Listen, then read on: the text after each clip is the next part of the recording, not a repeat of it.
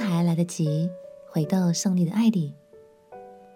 朋友平安，让我们陪你读圣经，一天一章，生命发光。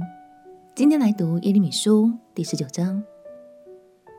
上一章，上帝吩咐耶利米先知去窑匠那里观看瓦器制作的过程，借此将心意传达给他。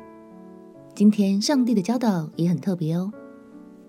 耶利米得先去窑匠那里一趟买个东西，接着再去找城里的长老和祭司们一起过来。到底上帝这次要传达的信息是什么呢？让我们一起来读耶利米书第十九章。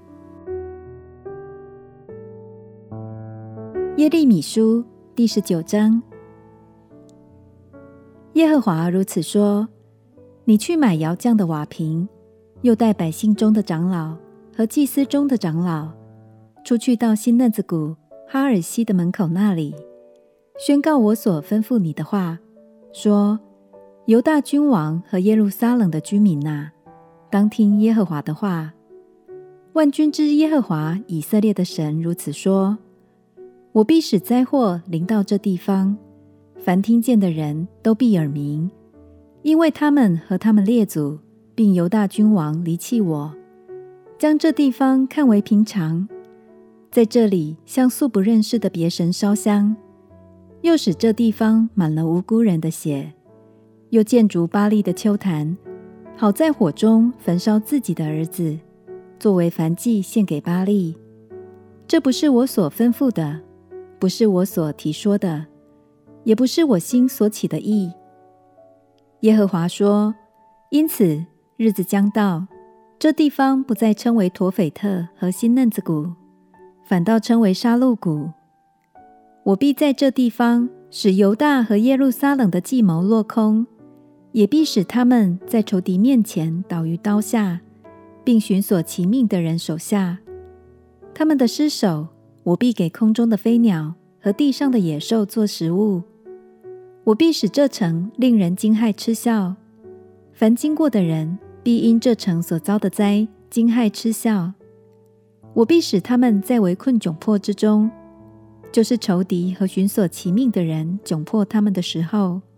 个人吃自己儿女的肉和朋友的肉。你要在同去的人眼前打碎那瓶，对他们说：万军之耶和华如此说，我要照样打碎这民和这城，正如人打碎窑匠的瓦器，以致不能再囫囵，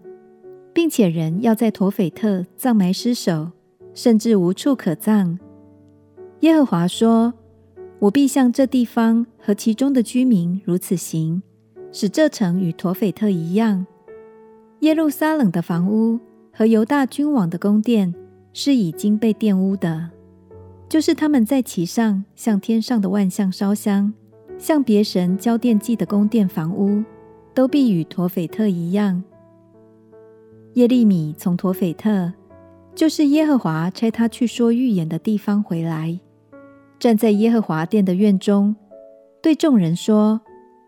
万军之耶和华以色列的神如此说，我必使我所说的一切灾祸临到这城和属城的一切城邑，因为他们应着景象，不听我的话。神透过先知手中的瓦器，让长老们明白，本来湿软的泥土，就算不小心做坏了，也还是能在窑匠的手中被重新制作成一个全新的器皿。但是以色列却像是已经干硬的瓦器，一旦毁坏了，就再也来不及挽回了。亲爱的朋友，这也是对我们很重要的提醒哦。即使偶尔会犯错、跌倒，但让我们彼此鼓励，只要我们愿意马上回到神的面前，承认自己的软弱与过犯，相信神就乐意再次接纳我们，给我们重新来过的机会。我们亲爱的祷告，亲爱的耶稣，求你赦免我的过犯，使我能回到你的爱中，并且在你的手中成为你合用的器皿。祷告奉耶稣基督的圣名祈求，阿们。祝福你在神的爱里活出美好的生命。陪你读圣经，我们明天见。耶稣爱你，我也爱你。